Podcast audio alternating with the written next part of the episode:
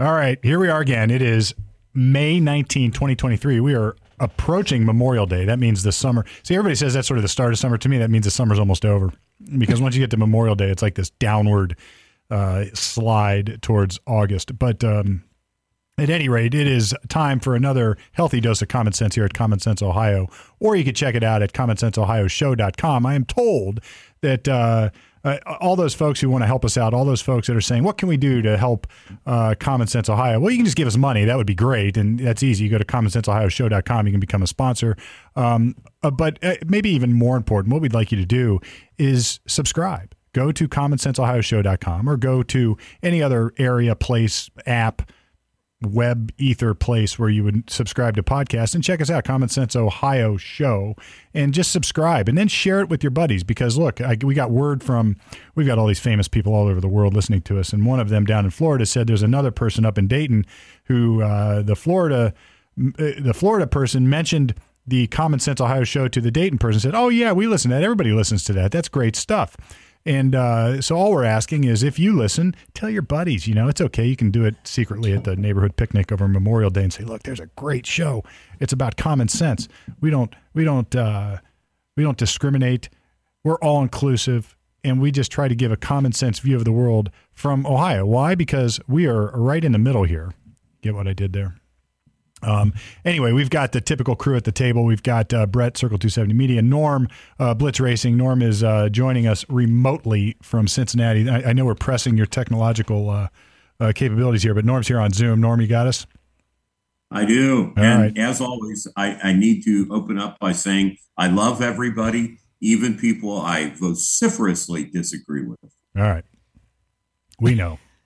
And I don't know what that means for the rest of the, of the show. Right, right, exactly. right. anyway, and we got a special guest today. So I promised guests, and now we have one. Uh, we have Robert Cooperman. Uh, in, for those who followed some of my other iterations of this at Lawyer Talk, he's been a guest here down at 511 Studio C before.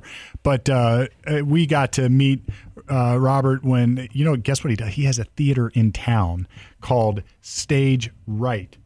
Did I get that right, Rob? It's stage right theatrics if you want to be right theatrics. You know, really all inclusive. Yes. Yeah. Now he sounds like he's got an Ohio. Uh, well, wait a minute. You don't sound like you have an Ohio accent. We'll get Not to at that. all. but Robert Cooperman, and he's he runs a theater. He, he, manages a theater here, right here in Dublin, Ohio, and uh, uh, it, he's got some really uh, interesting, a really interesting angle on the arts and theater. So we've got a guy who is maybe a little bit uh, common sense like we are. That means conservative like we are, and uh, does it with an artistic flair. So how does that happen? We're stay tuned. We're about to find out. Uh, so Robert, why don't we just start, man? Why don't you introduce yourself? I know I already know this stuff, and and we know this stuff, but nobody else does it. That or, I don't want to say nobody. Others yeah, may not. Really, we'll just say others may not. There might be a few out there that don't know. But I'm Robert Cooperman. I am the founder and president, as Steve said, of uh, Stage Right Theatrics. We've been in the, we have been in existence for about seven years now, and our goal is to produce theater from a conservative, traditional point of view, because I think we are bombarded every day with message, messages through the arts as well as other uh, avenues of this woke left wing ideology. And I've and I said about seven years ago, how come we don't see the conservative point of view on stage when everybody in the arts is talking about inclusivity and diversity and there was none as far as I'm concerned. So I decided to, you know, stick my neck out and create this company. And we started um, with a one night only conservative theater festival, which of course shook up the hackles of the local theater community.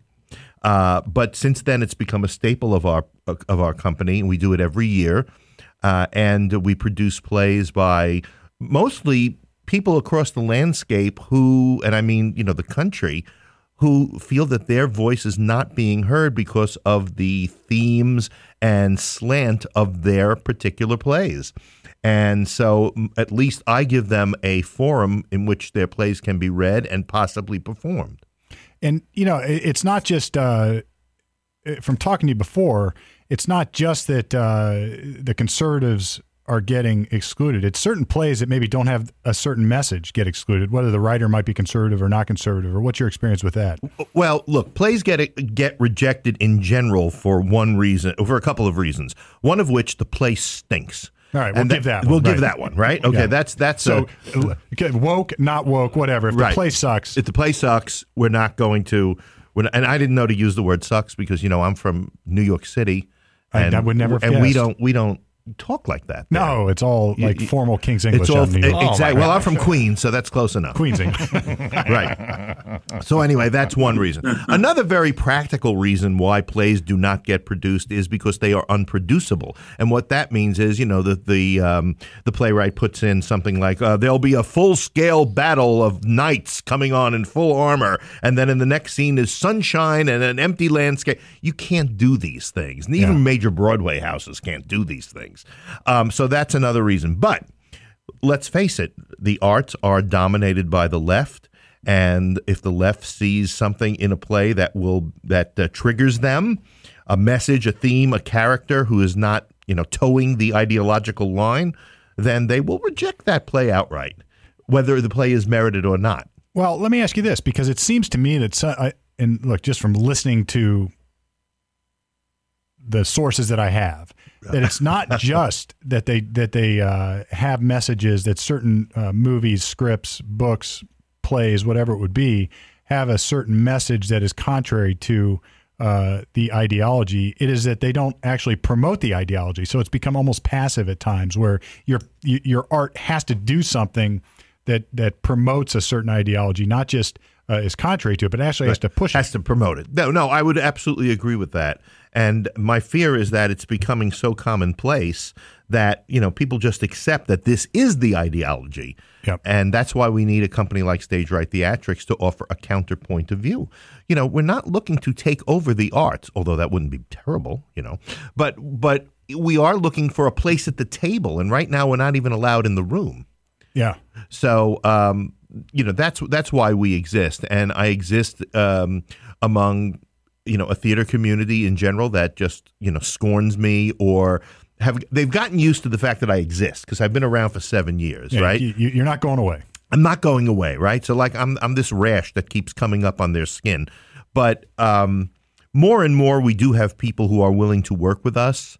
Uh, but the general consensus is that you know I won't go to see his shows and I won't go to see his his uh, and I won't audition for him because I am a tolerant person and uh, you know I I just can't tolerate him. So you would let them audition, but they won't audition for you. That's correct. And you're intolerant. That's exactly Yes. exactly. You hit it right on the head. See, that Yeah. doesn't make common sense to me, and we, this is what we kick around here at the table. No, there is no common sense attached to this. It's it's they I don't know, they feel that by working with my company, which by the way, I have to say, we are I think among the most inclusive and diverse companies out there because we don't have a litmus test for who can join us. I've had people of all colors and people of all sexual persuasions and I've also worked with people with physical and emotional handicaps. Yeah, so nobody's going to come to you and say, "Well, look, I happen to be uh, of a certain sexual preference, or I happen to be of a certain uh, race, or that I believe certain things." You're not kicking them out the door Not at for all. any of that. If they're right for the part, come on in. yeah, have at Or, it. or you're not going to accept them just because That's exactly right. they That's have, exactly right. you know, That's a good no, point. no left toe. Right. You know, Even though or they foot. might claim that that because that becomes their their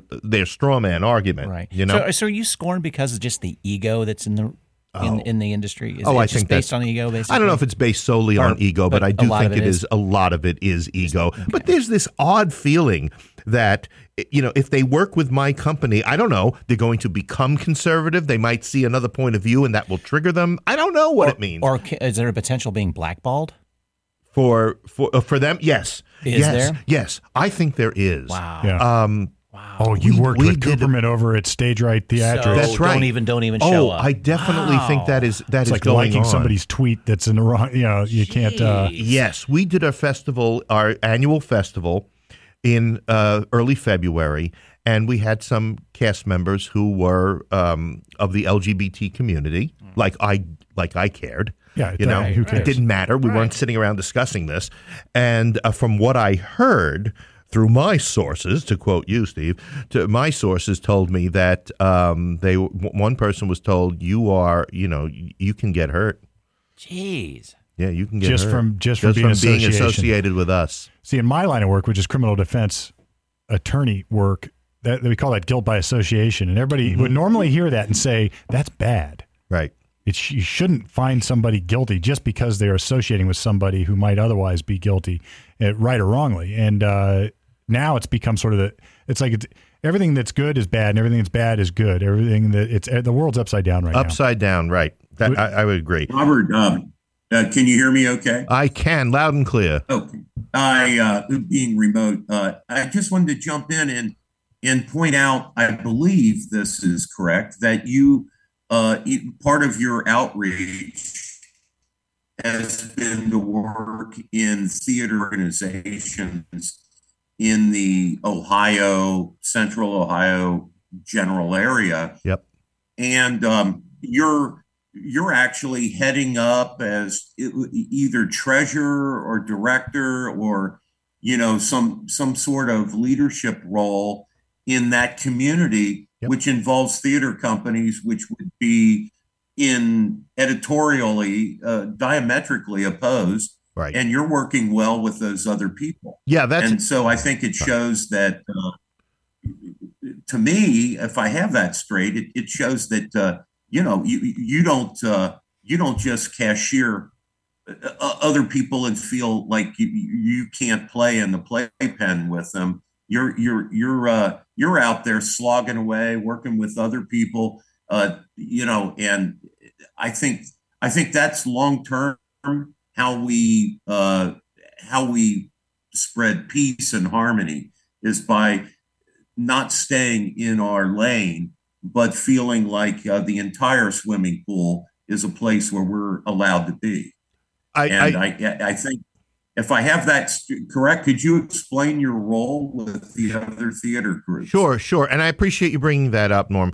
Um, I, I am on the executive committee of the Central Ohio Theater Roundtable. The Central Ohio Theater Roundtable is a consortium of about 30 something um, theater companies. We have a lot of theater companies in Columbus, in the Central Ohio area, a lot of them. Uh, maybe too many of them, but that's another topic. Um, but we have uh, these this group. We get together uh, and we try to promote theater and you know, as part of our mission statement is a, is all the obligatory words about diversity and inclusion and all that stuff. Um, I am the treasurer, um, which gives you an idea how bad off they are financially. Right? How could you be trusted with? That? yeah, I mean, absolutely. No, you know, the fact of the matter is there are a few people who are. Uh, influential in theater in in the Central Ohio area who did say, uh, you know, even though I may not agree with you, I respect your right to do what you're doing. And it's people like this who help me along, but they are few and far between. Um, so, uh, yeah, so as a matter of fact, I'm running for treasurer uh, again uh, on Sunday is our elections at the Central Ohio Vote Theater. for Round. Robert. Well, I think I got a good shot because I'm running unopposed. But um, so you're either going to get blackballed. I'm either going to get back. Yeah. So I'm either going to get blackballed or I'm going to win this thing by a landslide. Right. Uh, so I, I, feel pretty or, good about or, my chances. Or you, they have an AI treasurer that's, that's going to run against. exactly. Yeah. We, look, you never know. I like being on the executive. Some of the people who are on the executive committee now have decided not to continue um, uh, for uh, personal reasons, etc. But I like being on the executive committee because I feel that keeps me at the forefront of what's going on in theater in the Central Ohio area. And the people I work with there have all been wonderful to me on a one-to-one basis. But you you don't find these people coming to my shows. I come to their shows. I go to their shows, but they don't come to my yeah. shows. But on a human level, just one on one, everything's everything's cool um, somebody wrote about me on Facebook. I think it was a posting, you know, opposed to what I'm doing in my existence. And he said, Yes, Robert is a kind of a jovial fellow, but he is trying, of course, to undermine democracy. Yeah. Uh, you, yeah. you, look like a guy who's uh, subversive that way. I am. Again, yeah. Well, that's how I you know that's how I Isn't that trick insane? you. I mean, to, to, you're undermining democracy Exactly. because you want to put you will put on anybody on your stage who has a good play. That's right. And, and they're angry because you have people filling the seats. That- yes, and, and one person wrote, "I, I mean, I he has every right to to put on his shows." Oh, thank you, thank you. Yeah. Uh, but uh, I hope I hope he has very small audiences. Well, thank you very much. Yeah, this is a theater person, you know, not supporting theater. Well, let me ask you. I'm going to ask you about your shows in a second, but Yeah. one quick question: How many others in the country, in the world, are doing what you're doing? In other words, showcasing, uh, uh, sort of expressly including all forms of theater arts, as opposed to excluding Mm-hmm. Now, you see what I said there? I didn't say showcasing conservative plays because I don't think that's just what you're doing. No, not necessarily. Well, yes and no. We can talk about that. I guess showcase meaning that's all you're doing. yeah. Um, but uh, who's who else is doing it? Who else is going to play a conservative play with or from a conservative writer? I'm from my research, zero. I'm it. Oh, really? When you look up conservative theater, you find me, and that's how people find me because there are people, obviously, in the arts who are more conservative and say, you know, I'm not, I'm not getting anybody to pay attention to me uh, across the the uh, theater landscape. And they look up conservative theater, and boom, I come up.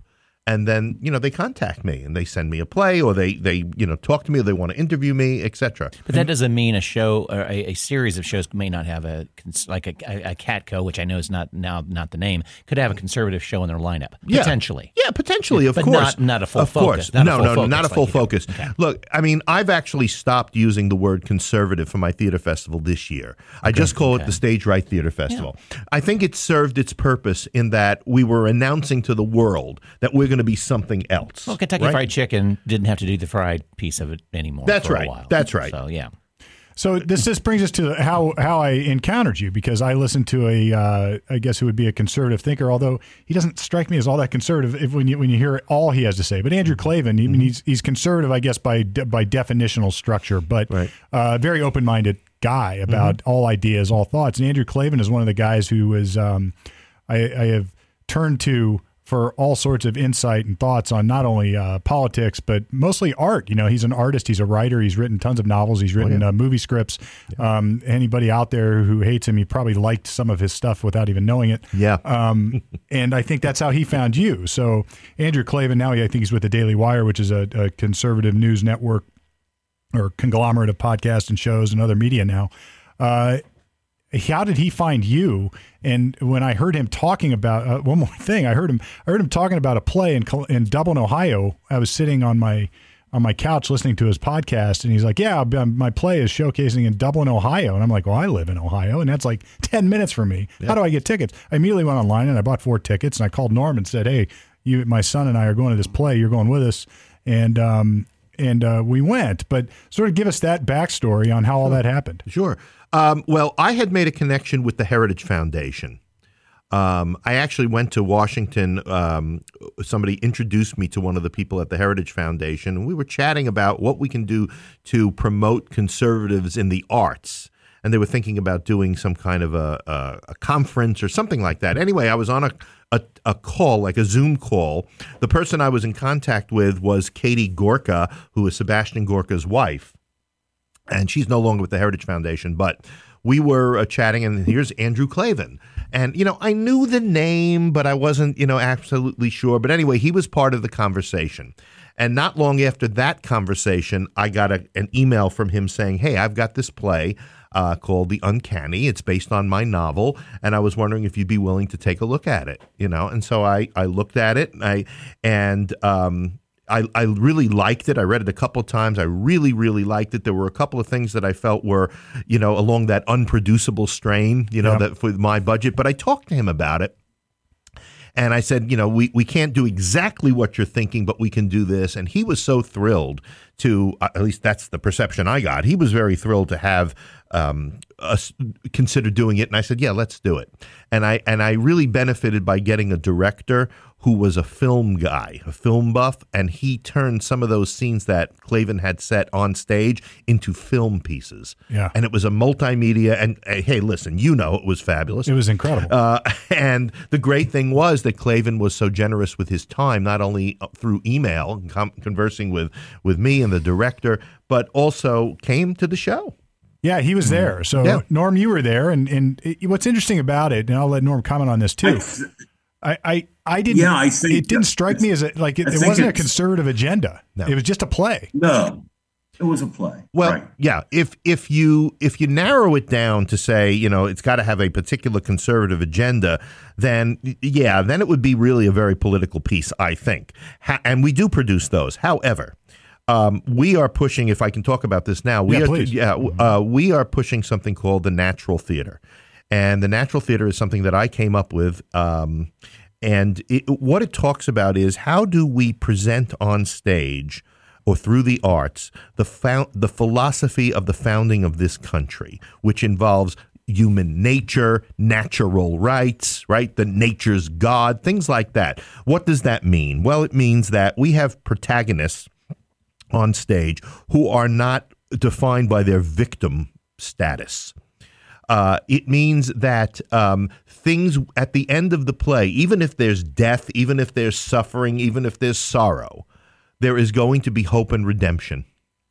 Uh, which I think is very important, and I think and meaning, and I think that's very important because we see a lot of these plays, especially from you know from the, the, the times of the world wars to the present, where we are told that we are kind of adrift in this meaningless, cold universe with with no meaning that we can subscribe uh, uh, subscribe to objectively, but rather just you know the meaning that we create for us at the moment. Well, my theater company rejects that uh, because I don't believe not only a I don't believe it, but b I don't believe that that's that was part of the founder's vision. I mean, there was clearly hope and redemption and and a betterment of human beings.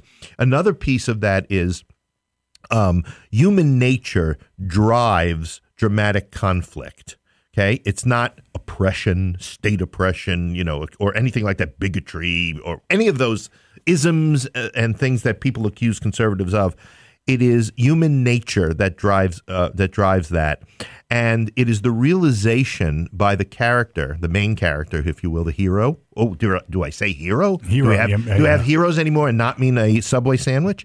Um, Right. Uh, not been a hero who's not also a victim. Right, that's right. That, or is a victim is a hero by virtue of his Or, yeah, her only a hero because he's a victim. He's a victim, right? These people recognize within themselves their flaws, and and work to improve their flaws and not blame everybody else. Those are the kinds of things we support in the natural theater because I think it's, as the founders said, you know, was was naturally the way human beings operate. You remember a very famous uh, quote from the Federalist 51 by James Madison said, "If men were angels, there'd be no need for government." Yeah. And uh, my my twist on that is if men and I'm being inclusive, men and women, of course, but if men were angels, there'd be no need for theater. It's uh, that's a great quote. Isn't that right? brilliant? I Right. think it's brilliant. Thank well, you. Well, and what you're talking about is is uh, is I have, uh, uh, you know, you you have to recognize that this is not just the founding of our country. This goes way back to like uh, the almost the origin, right? This notion that you overcome adversity and take responsibility for yourself, and we are on a journey to improve ourselves. None of us are perfect, and we've got to. Uh, uh, we have to overcome, and that's where the satisfaction of life is found, not in becoming a victim and then getting everybody's sympathy. And That's right. And, and you know, all the best stories. I'm trying to think of some examples, but it seems to me all the best stories in our arts are like that. Oh, you're absolutely right, and the, and, and you know I focused on the founding of the country because this is America, Sure. and I I want to celebrate the red, white, and blue. But the fact of the matter is, you can find a great natural theater play in Sophocles' Oedipus, Yeah. or in Shakespeare. I was going to say, Sha- just pick a Shakespeare. Shall I play. pick a I- I, Shakespeare I was just going to ask Yeah. what your thoughts are on the, the, the Shakespeare works in regards to what you're trying to, you know, because people have, have a relationship with Shakespeare works. Right. Somebody has, they like one Yeah. of his works. Just something's clicked. You Yep. know, that sort of thing. So, Right. Yeah. yeah. I think Shakespeare, you know, pick it, pick the play, Hamlet, Macbeth, Lear, any of those. I'm, I'm focusing on the tragedies, of course, because they make the most um, thematic sense. But um, yeah, Shakespeare heroes, if you will, even if they are dead at the end, which in a Shakespearean tragedy, there's really nobody left, but um, they they uh, fulfill the requirements of the natural theater. Let's put it that way. And what? Let me ask you this. and I know I'm going to get off topic a little bit, but I'm curious your opinion on it. Um, is there a backlash against Shakespeare in theater? In other words, are people still producing Shakespeare plays, uh, or has that become sort of uh, anti woke and people aren't aren't uh, aren't doing it anymore? Because it seems like even the even the most liberal actors, even the craziest ones, you know, they start with doing Shakespeare in the Park or something. Yeah, absolutely. There is a pushback on Shakespeare, but it's not a pushback that um, puts him out of the way. It, what it does is they've cha- they change the plays. Uh, You know, they changed the plays, so now you have you have all kinds of things. Look, is that's not to say that you know a piece like Hamlet is is not open to interpretation and placed in a different setting or you know different kinds of um, you know, not Danish royalty. Let's put it that way. yeah, you could take the same story. Well, look, Right. how, look how many times Romeo and Juliet's been done over, over, over. I mean, That's uh, right. It's an underlying theme of, a- of a movie. It's like, oh, that's Romeo and Juliet. That's right. You know, that's yeah, right. Exactly. You're exactly right. So um, that's what's going on. There's there's a movement now to you know, ex- uh, well, there has been for a while, but it's picking up some steam again to expose Shakespeare as the you know kind of white supremacist that he was. You know. Uh, and uh, which, of course, I'm saying tongue in cheek. Yeah. which I can do. Yeah, it just doesn't work out that way. Um, but yeah, it, it, uh, as a white supremacist, and you know, and so they're applying a woke veneer to Shakespeare. When when you're dealing with Shakespeare, you're dealing with somebody who's been interpreted so much over the last few hundred years that you know it's almost accepted that we're going to have a new take on him, a new point of view on him. But when you dig right down to it and strip all that veneer away, what you've got are the kinds of plays that we were describing that talk about, speak to human nature, and and the uh, Rede- and the tr- redemption and redemption and hope, and- and the triumphs and tragedies of being a human being. Yeah. Mm-hmm. And there's a, he had a little wokeness, right? Wasn't the twelfth night? There was some cross dressing going on in the 12th There was, night, there was, and- you know, it didn't have the same purpose I don't as think they it- were quite yeah, trans. Yeah, they, yeah, they weren't trans. No, they weren't identifying as different. or kind. she, they were, but she was for- not necessarily trans. Right, right. And he took that a lot of that in his comedies from Roman comedy. The uh, Interesting. I didn't yeah, know But yeah, yeah. wasn't it wasn't it the case, Robert, uh, back uh, on Stratford upon Avon that uh, at the Shakespeare uh, uh, all the female Hold on, you're breaking up, Norm. Were, were, That's hard to were do. Actually, male. Yes, Oh, yes. So repeat the question so we all got it. Yeah. Norm, you're breaking up on us a little bit. they so were they were men. Playing sorry. women. Yeah. They- yeah, they- yeah, Oh yeah, yeah, that was the th- that was the thing. Yeah, Yeah. yeah. They were men. They were young boys Yeah. playing women. Yeah, Yeah. that's Oh. absolutely true. Yeah, yeah. Not, usually not men. Usually young boys playing women. So it, you know, back back to it. We got sort of sidetracked on Shakespeare, but uh, you uh, you produced a Klavan production, and I got to say, it was a phenomenal play. It was a phenomenal experience. Yeah. And what what really hit me is that afterwards, Klavan comes out on stage with the cast. Yep. And you, and and there was a Q and A. Yep. Um, and what I what really uh, struck me as with a little bit of hope is that even the cast who didn't agree politically with Klavan Right. um, were there and talking. Look, we don't agree necessarily with him, but we're here to perform our art and do what we do. And Right. you know, the, the people who were who were actors in the play uh, did it phenomenally, even though they didn't agree politically. Imagine how that could happen. Yeah. It, it it was a wonderful forum for that, and you know we do a talk back after every show we do. That's talk back in the industry, right? so- yeah. yeah, I'd like you to use the jargon, please. Yeah. Habeas corpus, uh, and um, so so yeah, he, uh, we do a talkback, but of course this one featured Klavan. We've had talkbacks with playwrights before, but none that were Andrew Klavan. Yeah. and he was very gen- and then afterward he signed autographs and sat at the desk and met Yeah. people and took pictures. Shook his and- hand. I talked to him, you know, and he he. It, it felt like he would have talked to me longer if I would have stuck around, but there was a line. Yeah, yeah, it was it was a wonderful experience, and it really it put us a little bit on the map. You know that that production. True, we're in Bora Bora, and I want to be in you know you know you know somewhere else, but we're there. So, what's the current? What you said you just finished a production. Yeah. What's uh, what you just finished, and where are we going next? Okay, well, the production we just finished was called That Poor Trapped Man. And it was by a playwright uh, who happens to be an Orthodox Jewish rabbi. And uh, his name is Joshua Denise. And this, and he has written a play for us before for our festival. And he presented this play to me, and I was blown away, not only with the strength of the writing, but I saw immediately that this was a parable for the Middle East conflict. And the situation, if I, if I may, the situation was that th- there's this man named Jackie Cohen. Can't get more Jewish than Cohen. Okay, so Jackie Cohen, who gets has the deed to this house, the deed he got from his father. And he comes in, and the neighborhood is all filled with mansions. Uh, but he's got this little teeny, you know, kind of a nothing of a house uh, that he's holding on to. Now, now, picture this and start thinking Middle East. He's this one lone Jewish character, although it's not expressly talked about that he's Jewish, but and he is surrounded by people who want to kill him. Uh, and in the house is a squatter named Eddie, and that's the poor trapped man. And Eddie doesn't want to leave that territory. So other these brothers come in. They're all brothers. They're all related. Eddie and these other brothers come in, and they negotiate with Jackie so that Eddie gets to live in Jackie's closet while Eddie has while Jackie has the house. And then Eddie, of course, proceeds to try to kill Jackie every chance he gets and uh, you know, and it turns out that the media is on Eddie's side. They feel he's the poor, trapped, abused man. His uh, Jackie's own children turn against him. They denounce him because he's not caring enough for this poor, trapped man who's trying to kill him. Uh, so they negotiate at some point that Eddie gets to take the whole living room in exchange for peace. So you see the land for peace gambit, yeah, yeah, gambit. Yeah, yeah, That, that has no end. That's right. That well, that's the whole point in the play is that next they try to get the staircase, and next they try to get the upper level. First, they came for our guns. That's right. Yeah, that's right. Um, so it, it, it's actually a very, very funny play, uh, which puts it in kind of the absurdist vein, but absurdism tells you, as I mentioned before, that we live in a meaningless universe. Um, this tells you that there is hope because at the end we light a candle and there's hope.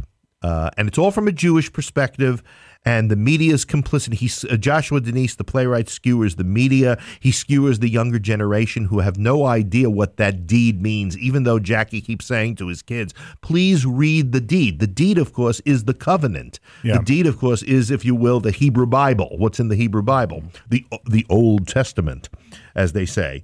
And so I was thrilled with this play. The playwright came in on Sunday to see the performance. But what also, I guess, thrilled me in some way was that during the talkback, we had people who walked out, very few, but we had people who walked out after the first act.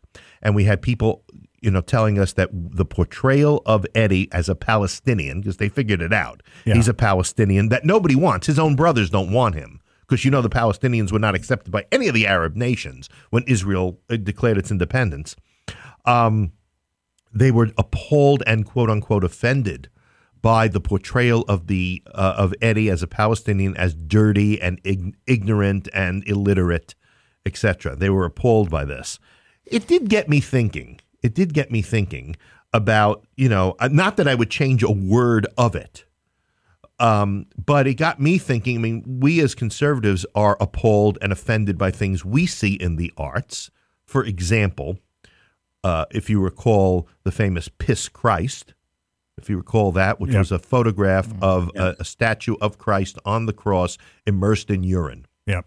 And the guy who did it, he, he said, I don't understand. He said, I'm I'm a practicing Christian. he said, why why all the he says I'm trying to say, in, or at least somebody interpreted it as he's showing that Christ has lost his value in the world by immersing him in urine. But people on the right, religious people, were appalled by this and offended. So it made me think, you know, if it's if it's if it's wrong for piss Christ to offend us, then it's wrong for me to offend somebody else you know? Uh, and so i mean you may or may not agree with it. I'm kind of working it out you're, in my yeah, mind. you're, you're, playing through it. I guess you know what's the point of the of the of the art maybe? What what is what is the artist trying to portray mm-hmm. and why? And isn't it our job to either like it or not our job but it's our it's our we, we either like it or we don't. We yeah. either understand it or we don't. But i think it's unfair.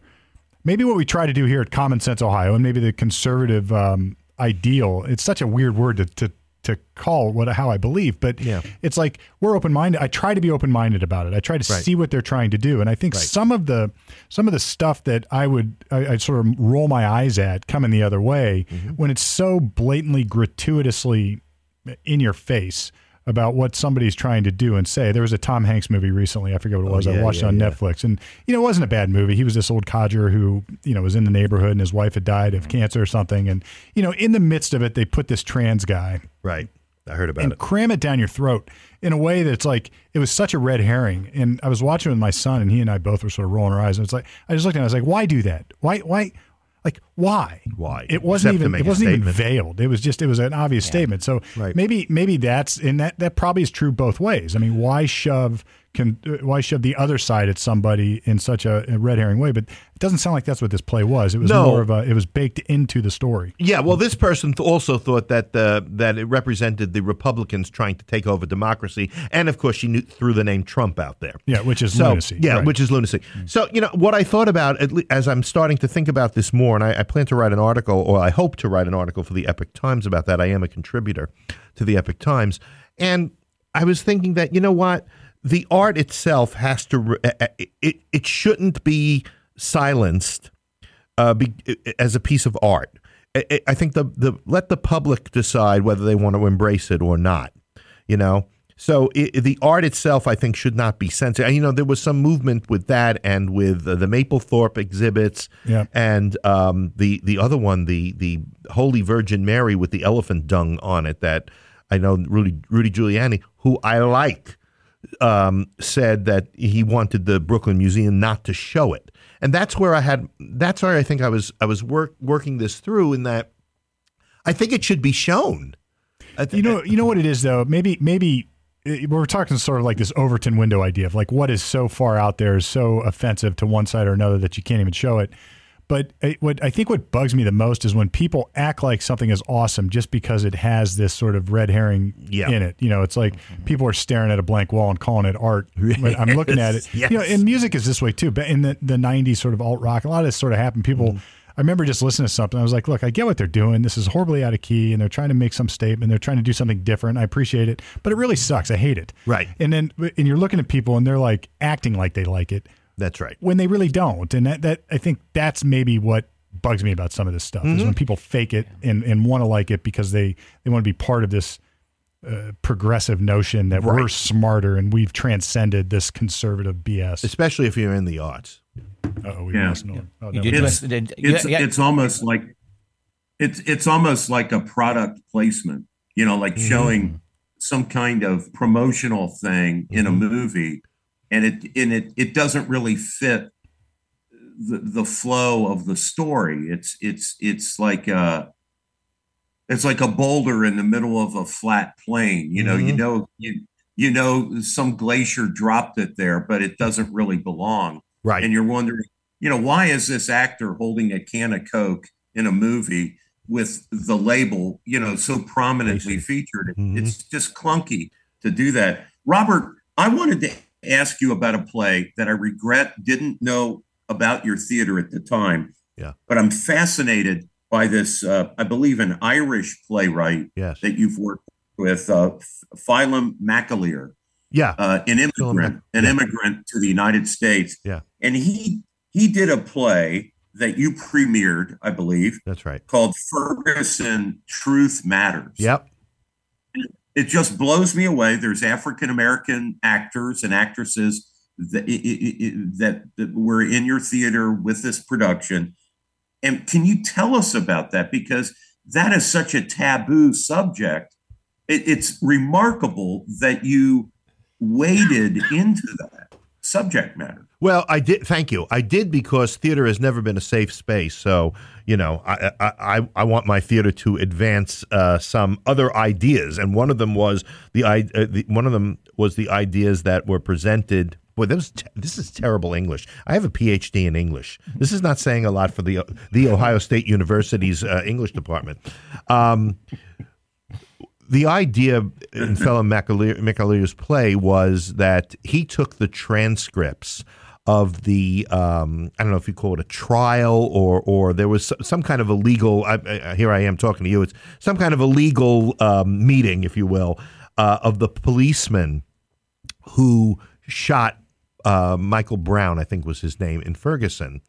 And he put it together to show that the policeman was justified Yeah. in shooting him. Uh, but the media covered it differently, right? Hands up, don't shoot, which never happened. Um, and so he you know he put this together and i found i can't remember how i found out about it but i contacted him he responded to me and he gave me the rights to do it and so we were the we were the ohio premiere of this play uh, you know so i can i can claim that to fame and um, yes there were um, african american i don't like the hyphenated americans i'm sorry there were black performers Yeah. in the show uh, who you know vehemently disagreed with this. I don't know what there was to disagree with because you know these were facts, right? He presented these facts and laid it out there, and you saw quite logically that uh, the policeman ha- was justified in shooting Michael Brown, lest the policeman get killed. Um, and uh, so these people did ve- vehemently disagree, but they did it for the art. They also did it for the director, I have to say, who said, Can you do me a favor? And they did it, you know. Yeah. Uh, I don't really, I'm not really concerned about their motivation for doing it. The fact is, they were up there and they did it. Now, after each show, we of course did a talk back, and the director asked that this uh, this kind of um, social scientist kind of guy, I, I can't remember, I think he has a counseling um, uh, business, whatever, here in in town, uh, a black guy come up and lead the discussion, and uh, that worked out fine because we had those who vehemently are opposed to the kinds of things that were presented were given the space to speak their minds, and actually, some of them thanked me afterwards. Well, good. You know, Yeah. and that's what we're all about. Let's have the civil conversation. I'm not budging from my point of view, you know, but I'm going to, unlike the left, I'm going to allow another point of view and let the marketplace of ideas decide which is the which is the one that's going to win out. Well, just like you have on your website, I love this. Disagreement does not equal hate. Yeah. Yeah. Isn't that uh, what a great statement? Thank you. It is. We've trademarked that because I don't want anybody else using it. No, I agree. What I well, we just broke the trademark. No, what what what you just said something that made me uh, draw a parallel between what I do. I, I get the question all the time. I represent people charged with crimes. Do it day in and day out. If Right. you've, whether they've uh, they're accused of raping a child, which is horrid, killing somebody, or even a speeding ticket, and people always ask, you know, how do you represent all those guilty people? And maybe an actor has to struggle with this a little bit too. It's like, how do I take a role uh, that I don't agree with? And and you know, I, I, I used to argue. I, I took classical guitar, and my uh, my instructor uh, would always disagree that what I did, and I don't know if he disagreed, but he sort of eye rolled when I say "You know, what I do a lot is art. You know, I have to I have to I have to find something I believe in in the case, become that person, sort of like acting, and then portray it in a courtroom uh, on behalf of my client. And it, and you know, we find our I find the cause to be that the you know we, we find the truth in what we do, even if it's not innocence. You know, it's like so maybe the truth is they can't prove it, or maybe the truth is this is really a good guy and there's too much prosecution going on there. There's an overreach, or maybe the truth is look, the guy just needs a defense and somebody has to do it, and if I don't do it, then everything breaks down. Um, or maybe the truth is my own ego and I need to go out there and just win a case so my business is advanced. But whatever it is, I think actors probably have to do something like that too. And what you said is like actors were disagreeing inherently. So you have black actors playing a part in a play that was contrary to what they believed. Right. And uh, I guess comment on did you get to talk to any of those folks and, Oh, and how they how they handled that internally? Well, you know, I don't think I had many conversations specifically about that, but I will tell you that there were people there who I'm still friends with today. You know, and I, I, I really believe they just they did it for the art. They were able to put aside their personal convictions for two hours and be a character. Yeah. And that's what theater. That's what actors are supposed to do, right? What a challenge! That's that's Yeah. the, that's the, it seems like a great challenge. Yeah, and so I appreciate and respect those those people. I mean, do I think they're wrong ideologically? Of course, but I can respect them for for stepping out like that and doing it. Whereas there are uh, quite a few others who just won't even try.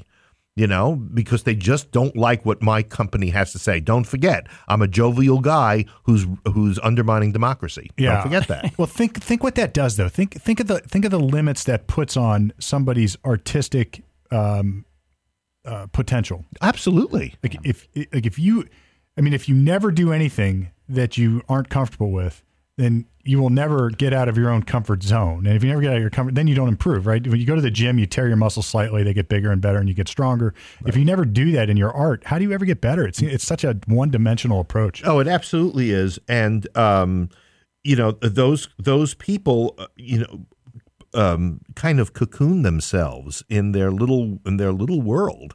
You know, where they where they don't want to be offended, they don't want to be hurt, you don't want to be, you know, you, you don't want to face any kind of adversity, so you can just be comfortable in your own skin. But that's not what I don't believe that art's purpose is to make everybody comfortable in his or her own skin. The opposite, right? Right. You're supposed to sort of press. Press, shake you up a little bit. I had Well, a- it's, it's the same as an audience member. exactly. Yeah. Exactly. You know, walking out in the middle, uh, it, it didn't give them the opportunity to stay through that whole play and talk about what they didn't like Right. after after the first part. That's right. So they didn't get the opportunity to talk about It's a it. refusal to even look behind another door. I, Right. Absolutely. And, and How, how many of us have sat through a movie or a play and just like, uh, probably wasn't worth the money, but I'm going to stick it out. There's got to be some redemption in this. Right. know, So- well, there's no Well, I perfect felt play, that no way. perfect movie. There's, no, none. no, there's none. But I, I mean, and people do come in with certain expectations about what my theater well, company 12 Angry Men might be perfect. It might be. I don't know. I've, I've actually heard from a legal perspective, it's not so perfect. Oh, no, as a play, as a play. right? Yeah, okay. Play. Yeah. Um, they do that play all the time now. It's 12 angry women or 12 angry jurors. Or if they don't have a large cast, they do six six jurors twice as angry. You know? That's a misdemeanor. There's only eight jurors. one one really pissed It's off a guy. misdemeanor.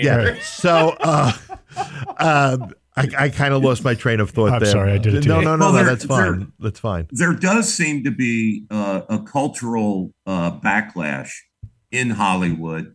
There are there is more space now, I think, for conservative or let's say mainstream common sense actors and actresses, uh, and producers and playwrights and writers to come forward. It it seems like the blacklisting it might still be there, and I'm sure it is with a lot of a lot of uh, Hollywood but gosh, you got uh, you know Jim Caviezel and Patricia Heaton, Tim Allen, Kirk Cameron, Kelsey Grammer, James Woods, David Mamet, uh, Jon Voight, you know Clint Eastwood. Yeah. You've got all these people that have now created some ability, I would think, for people to say, you know, eh, eh, eh, hey, we we don't have to be a homogeneous population. Right. We, we can have differences and we can still be professional and work things out. And and I guess on a micro level or a macro level, that's what uh, you know stage right theatrics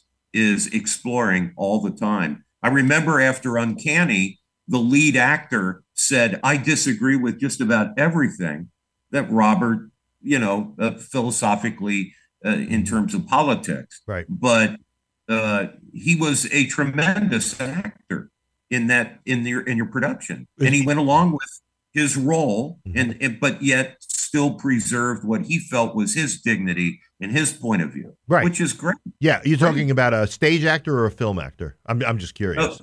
Your actor in the, On the stage. Yeah. Well, yeah, one yes, of the of- actors. one of the actors. The, one, well, there were only two actors on stage, and then there were actors in the Yes. film. Okay, So I was just don't wondering remember which which, one. Yes. one it was. Okay, I know. I, I have an idea uh, who it was. Yes, and and and he uh, he was a film actor actually, and he yeah he's you know he's very proud to say he's of the other side and etc. I had heard that some somebody decided to look through Klavan's script and told the director this is full of misogyny, uh, which I didn't see. I didn't see any I didn't that. see any of that Maybe either. quite the opposite, No. actually. Yeah, I didn't see any of that. Um, No. But you know, this is this is standard stuff. But you you talk about Hollywood.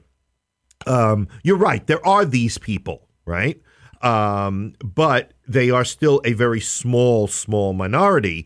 Hollywood doesn't seem to have gotten the message. Uh, It, that's what bugs me. They Well, don't seem to get the message. They just keep doubling and They tripling down. kept tripling, tripling and down. look, like the, the what was the biggest blockbuster of our time? It's like Top Gun Two. Top Gun. Which it, look, it, it was it was a fun movie to go see, but it was hardly uh, artistically pushing the envelope on yeah. anything. Right. And yet we all looked at like the world looked at that like, wow, this is awesome. It's because the BS that's been coming out That's for so right. long has been just aw- like this Tom Hanks movie. It's like, you know, why do it? You know, you have this chance to do something really cool. It's sort of like um, um, uh, Gran Torino. Yeah, I was thinking that right. The, the Yeah. Clint Eastwood film. Yeah, which was phenomenal. Right. right. He took like he took on all those same issues and did it in the way maybe I think your play was doing it. Right, Yes. it's sort of made a parody of it, that's right. and I, I don't know.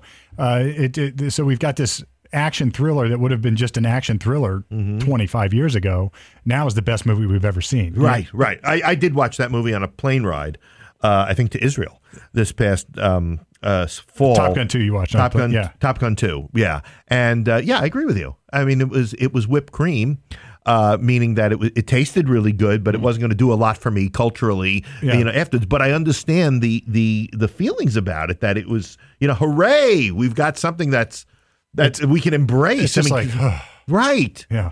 right. The But big controversy uh, in Top Gun 2 uh, was with the Chinese, current Chinese government Mhm. really wanted uh, the character uh, that uh, the main character was wearing his father's flight jacket, Mhm. and it had a uh, a South Korean flag Yeah. sewn into that leather jacket. oh, is that right? I didn't know this. The original Top Gun Oh, Maverick's yeah. jacket, they, they had to take off the South Korean flag. Yeah. No, Oh. no, they left it in. I thought they had No. to take it out for China. for the, well, for the maybe- release in China, you mean? Yeah, I thought that maybe, not. maybe It was a controversy. maybe we'll for, that. but the, they wanted it out of the movie completely for all markets. Well, for all markets, yeah. China didn't want a, a hero Yes, character to be a to be a Korean War veteran, you know, Right. and wearing his jacket. Right. All the more reason to keep it in. You're right. Um, uh, yeah, and and and Tom Cruise insisted that it stay in. good for him. So you, you yeah, good for got to him. give him good for credit. yeah. We'll give him credit. Uh, to me, the way that this movement is going to be forwarded is in the grassroots. Yeah. Companies like mine, there's a there are quite a number of um, Christian-based filmmakers, some who do theater. Um, they're out there on the landscape. I've interviewed a number of them, and uh, I think that's how you're going to slowly but surely win over the hearts and minds of the population, uh, which I, Yeah. which in general I think is willing to be won over. Well, they, know? i- i- this is what we do. And look, not to uh, toot our own horn here. Common Sense Ohio was that that was the idea, right?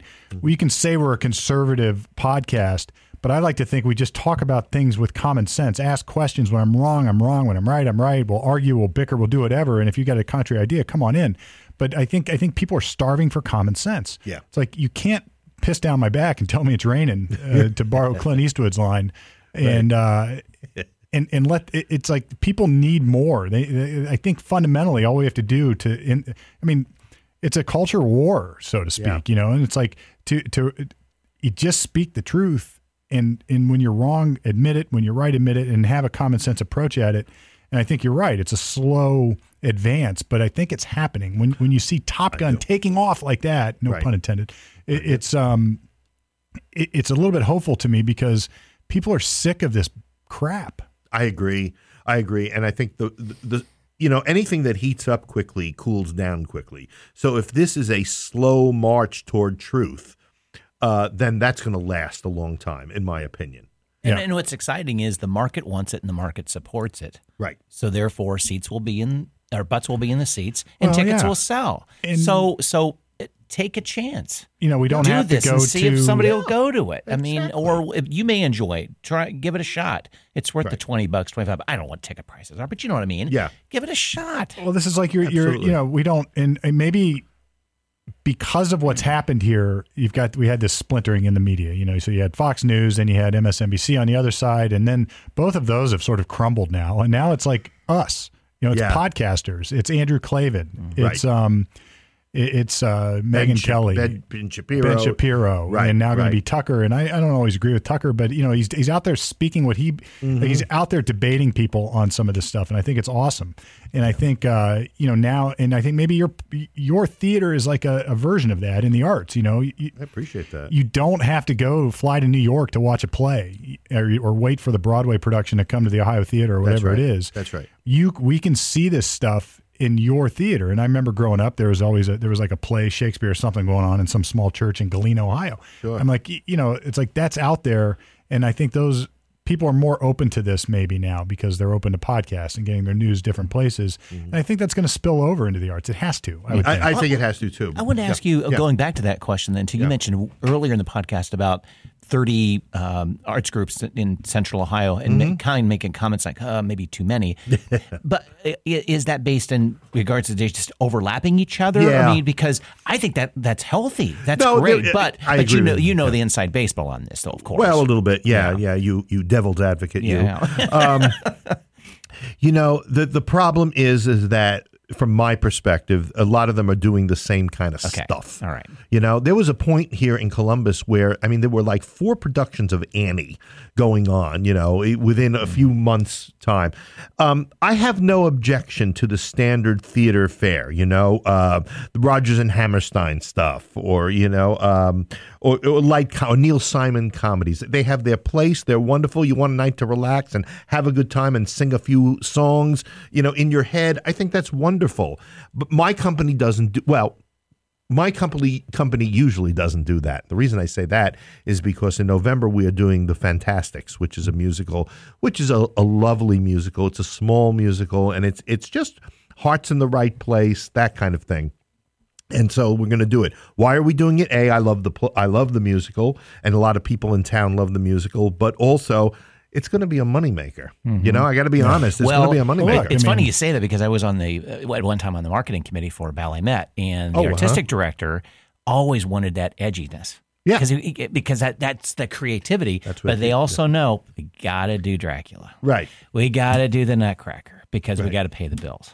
How scary is Dracula pirouetting over to your neck? That's a question I have. Exactly, exactly. Right, you know, so I I, so I get the both sides of that. You've got to have, and and you also have people on the board that wants to want the traditional classical ballet. Yeah, yeah. But but at the same time, you get this yin and the yang. You got the artistic director who wants. I really want the edgy stuff because I want new blood coming in for the the, the new look of ballet Right. here in Columbus. Right. So it's that balance. It is that balance, Yeah. and mostly I'm going to fall on the balance of doing uh, the edgy stuff. Yeah.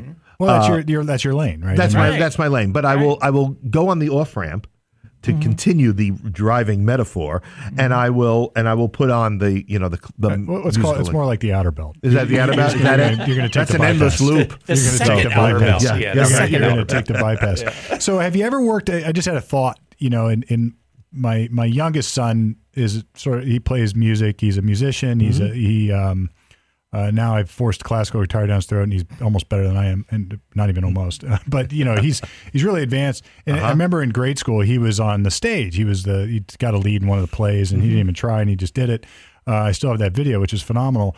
And you know, it dawned on me. It's like how does how does one advance in the arts to become an actor or a performer or any of it if you're on the wrong side or the right side rather of the political debate? I mean, have you had any experience talking to actors about that or conservative yeah, a- actors? A, few actually, uh, actors and playwrights from across the country, and basically what they have to do is kind of closet themselves.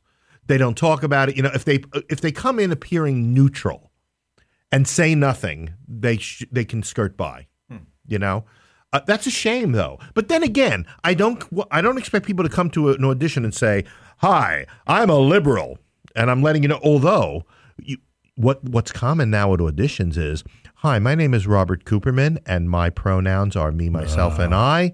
Um, yeah. So you've, you've but which is which is a which is a veiled disguise way of saying I'm a liberal. Right. I don't. Yeah. Well, some groups in town are actually now. You know, you you have to state it. Like, uh, I don't want to. I don't. I don't want to say names, but uh, I was in a. prod- Uh, I- I've known of productions where um, everybody's pronouns are included in the playbill, whether you want them or not. Yeah. Uh, it's it's just there's no choice. You know, I I, I will never choose to put in my pronouns because I don't. I think it's insanity. So I'm not going to do that. it, it's so um, I agree. I mean, and and it, it just it it, it it really I, I, got to think this through because if you have to hide and sort of disguise your viewpoint and, and you know play in the shadows if you're a conservative and you want to be in the arts.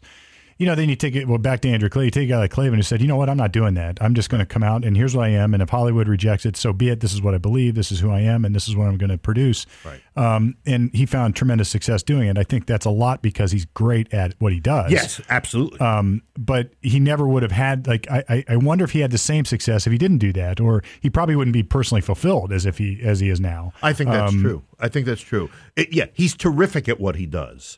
So, um, you know that you know people appreciate it from an artistic perspective.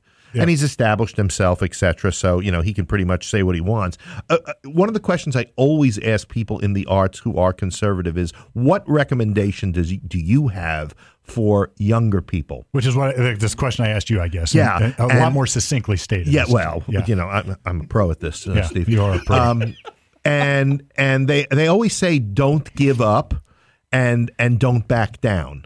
But that also doesn't mean you don't walk in there announcing who you are, Mm-hmm. other than your name. You know, I'm a conservative, and if you don't like it, lump it. Well, because that, does that's sort of contrary to the conservative view, right? It's like that's pride, Right. That that's pride, Right. And you know the the the deadly sin of pride. you That's know? right. It's like is uh, if you've ever read C.S. Lewis in Mere Christianity, he's got a whole chapter devoted to pride. You know, Yeah. and it's like uh, it sort of is that, isn't it? To say Yeah. I am this, I am this, and you better know it. and now I want you to know it. But if you just go in and be yourself, Mm-hmm. um, so I guess hiding doesn't mean hiding. Maybe it means don't announce it, but don't uh, back down from Don't back either. down. Yeah, if somebody asks you, tell them who you are. Yeah, truth. But you're right. Yeah, truth. But um, but you know, you don't go in there announcing it. And to me, that pronoun stuff is announcing it. We had it was a recent audition that I was attending, and one person said that it was a she. Uh, you know, her pronouns were he, she, they, it, and I wasn't sure if she was trying to be uh, parody it or the whole pronoun thing, or you know, just covering the gamut. So I chose to call her it you know? She's she's off she offered it out there right? She's a, she believes she's an it so she's an it. The they thing the they thing blows my mind. You know i'm an english phd Oh, it's maddening. you don't you don't use you know people hate when i say this but yeah. you don't use a plural pronoun to replace a singular noun that's not like it hasn't been done in this country for for generations but it's never right Right. And I'm on the side of the it. It has no soul. right It- it has- And I'm no, you're sorry, right. you have a soul. You do I'm have not going to call you it. I- yeah. On my on my when, when You're it, it, it was the depriving thing. people of identity. Right. that's what the they thing It is does a Yeah. table. It is a microphone. right I have a funny story about that. I was at court and I was representing somebody who was accused of some uh, crimes, and uh, this Makes- uh, let's just sense, say yeah. it was uh, this was somebody who was trans, right? So Okay.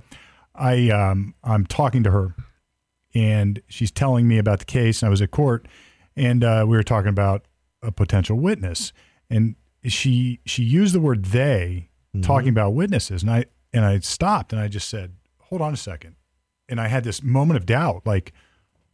Is there? Am I confusing this case with something else? Because I thought there was only one other person in the car. right And I looked at her. I said, "Wait a minute." Wait, and I, you know, it, as a lawyer, you're thinking, "All right, do I want to be exposed to somebody who's not prepared for a case? Do I, what- you know, I have this moment of doubt where I'm thinking, Sure. I better go check my file or or make sure I got the right person here." And I didn't. I just said, I just said, "Look, I thought there was only one other person in the car." And she goes, "No, they. That's my partner. That's mm. that's the pronoun." Mm. And I said, "Listen, listen, I don't care." right I, I I really don't care. It, I, I, I give you, I, I have no judgment over this whatsoever, other than we have to be specific. I'm going into a courtroom. I can't say they talking about one witness. Right. And it, it caused me, I never wrote it. I started to write it. I never finished it. But why you don't want your defense lawyer to be woke? Because I can't communicate. And you're an English major. And, and Brett, I know that you're white. It's like you have to use language that communicates to people with right. specificity. That's right. So they understand what you're saying. And if you don't, you lose identity, you lose value. And as Brett, like you said, you lose your soul. Yeah. I think the whole they thing is dehumanizing because In it, a huge you know, way. but you know, these are people who want to announce their uh, chosen gender to the world, right? By using they, you've lost all sense of gender, right? I don't know what you are. Yeah. If you want to be a he, say I'm a he. If you want to be a she, say I'm a she. But if you say I'm a they, then I don't know. Yeah, and you know, it's like back to the twelfth night we started with this. Maybe we'll, we'll sort of wrap. up. It's like Okay. it. The fact that that was a woman pretending to be a guy or dressed up, it's like that was the cool part of the story, and that was the identity of it. Like her mm-hmm. identity was important in that play, and it was Right. funny, and it was you know it was it was it was pretty cool. But this isn't what's going on. No, it, it it's not. stripping people of identity, not giving them identity. Don't forget that Twelfth Night is a comedy. We've lost the whole sense of what's funny.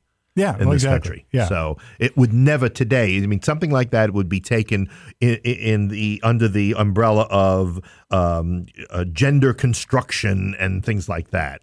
You know, Yeah. or gender dysphoria, whatever you want to say. Um, it, it's just funny. It's just somebody dressing as a you know dressing up, but he he he. It's really not. You know. yeah, and that was I part think of the.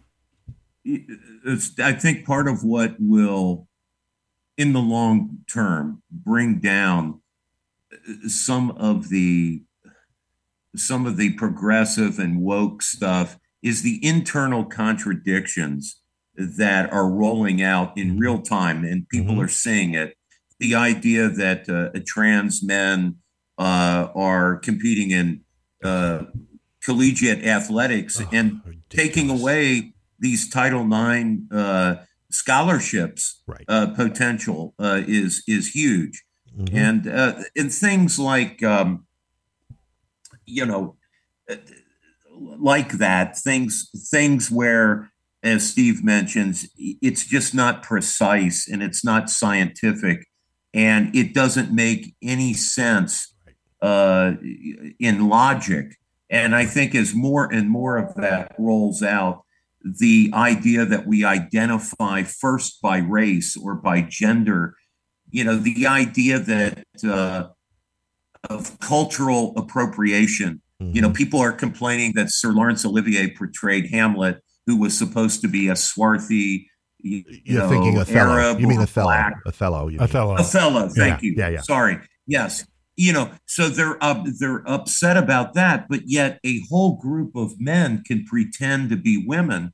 Well, that isn't that cultural uh, appropriation. Yeah. You're you're taking on womanhood. You're not a you're not a woman, but you're taking those aspects on. Right. You're violating the same norm that you're complaining Sir Laurence Olivier violated. Yeah, I think the contradictions are what are going to do them in. But again, it's not coming. Pointing out those contradictions is not coming from the mainstream media.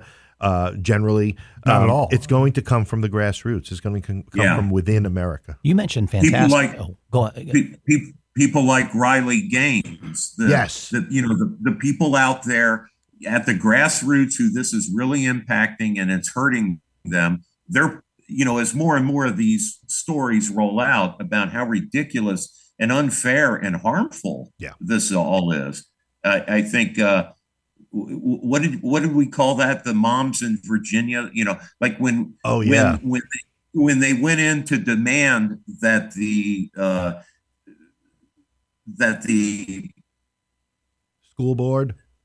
the subject matter, the books, you know, all of this stuff uh, be uh, gone through and make sure that there's not uh, you know pornography or whatever for their children. hmm Uh, you know, it had a major impact on that election. Absolutely. uh, you know, and, and so I think that's the long term thing that's going to bring this woke stuff uh, down and make it irrelevant again. It I, just, I, right. I, like like Robert, you said when things when things ascend very quickly, they also descend quickly. Right. And I think maybe this this is an experiment that America is going through, and it's going to fail. I agree with you, and I I, hope. I, I hope so. Too. I agree with you, and I also remain hopeful that that is the case. All right. So what's next at uh, Stage Right Theatrics? Um, we have a production in uh, August, and it is called A Crime of Forgiveness. Now, this play is a, a true story of a woman who was visiting her friend, and her friend's son attacked his mother with a knife, killed her, and then attacked the friend and uh, severely injured her. And she has forgiven him. And that's what this play is about. This is a true Ah, story. okay, the playwright, yeah. So I thought that forgiveness, you know, and and the thing is about this play is that not only does she forgive him, but the criminal understands what he did was wrong. You know, there's there's that soul searching that understands the fault lies not in our stars but in ourselves. To quote that Shakespeare guy we mentioned before. yeah, what does he know? Yeah, well, yeah, up and coming. Um, but uh, but uh, I really loved what this play had to say, and she has actually spoken across the country about it. This is her first play. Her name is Lynette Grace. So we are doing that play in August. What's interesting, boy, that you, you, you, you know, what you and I do, or our, the, what we experience, maybe is very similar or parallel, rather, because you talk about forgiveness. I go into courts all the time where there are victims of crime that show up at sentencing, and um, what I have seen, and this may be a pushback to some people on the on the right side of the po- political aisle, is that Yeah. you know we now have uh, victims' rights amendments in Ohio where victims have this say in court and it sounds awesome and it's great. But what's happening is it's getting twisted and tortured in ways that aren't so good because you don't get to that forgiveness and redemption. When there's when people are celebrated as victims and the victim victimhood is itself a celebration Right. as opposed to something you have to get through. Uh, it has no end. And you know, so you know, even if I have a client who is truly remorseful, who is truly uh, uh, going to be punished, you know, certainly. Um, and I hear what people are saying just over the last 20, 25 years of doing this, hearing how victims show up in court and what their message is. You know, the pain seems to be fresh uh, all the way through, and there, there is there's no journey of grief that you have to get through. And I think forgiveness at the end of that has to be part of that journey. Yeah. And if it's not, you never get through it. That's right. And you know, the forgiveness for me translates into hope, redemption, Right. you know, which is what my company like- wants to show. so- and that's like, and there's know, meaning. There, there's something at the end of that adversity that has Right. value. And if you never get through the adversity and you just live it forever, you just you never get anywhere. That's right. And, you just eat yourself up alive. All right. Well, let's talk about how they get a hold of you or how they get a hold of Stage Right Theatrics. How do people buy tickets? How do they learn all about what's going on over there? It's stagert.org is my website, stagert.org. And from there, you can find out about our next productions, although I must update my website now that the other production closed. I'm a one-man show. So, you know, I do I do all aspects of the of the business, if you will. Um, and yeah, stagert.org. You can find out how to get tickets. You can find out what we're all about. You can see podcasts uh, that I've been involved with. You can see the Andrew Klavan's play. Lots of different things on there. Uh, there's some great recipes. Okay, no, we didn't do that. Sorry, you know, I, I, forg- I, I forget half the time. Um, but um, it's really that's where you can find us out, and and it's also you can find out how to contact us. And I would love it for people who are watch are listening to this show contact me and tell me what you think. Offer offer advice, offer suggestions, offer support, and like you said, offer some money. Uh, I'm sorry, I hate to, I hate to be crass about it. I hate to be crass, but I I exist on the largesse of our patrons. I don't have a lot a great track record with local granting organizations. I, I, I can imagine not. Yeah, I can imagine yeah, not. yeah. We've had yeah. That's there's another story. for but you're doing show. God's work. You know, you're out there. I like to think so, yeah. you're out there uh, pushing an agenda. Agenda's not even the right word. Pushing a philosophy, I think, that has meaning and value for both sides of the aisle. Absolutely, and that's Yeah. something I want. I want to reach out and continue to strive for. Yep. All right. Uh, well, with that, we're going to wrap up another riveting, commonsensical episode of Common Sense Ohio. You can reach it at commonsenseohioshow.com, uh, where if you scroll down to the bottom, you can subscribe, or actually right at the top, you can subscribe. You scroll down to the bottom, you can check out all of Norm's uh, blog posts, some of Brett's blog posts. I still lag behind as I do every single work at the Big Goose Egg. I've not written a blog yet. I promise one of these days I'll do it. Um, and it would be really helpful for us if you subscribe to our podcast and share it with your buddy. And not just like you can share it on Facebook if you want to do that, that'd be great. But I mean, like at the picnic, at the Memorial Day party, at the graduation party, or whatever it is you're doing in the coming weeks, say, hey, look, we heard this show, Common Sense Ohio. A guy named Robert Cooperman was on it, and there's lots of other great guests coming on. And they're really talking about things in a genuine way. Check them out. I promise you'll like it. See, that's all true. So you don't even have to lie. You can just like, or you can just what she tells to do, Norm. We have to subscribe and share. Uh, so until now, we are coming at you right from the middle at commonsenseohioshow.com.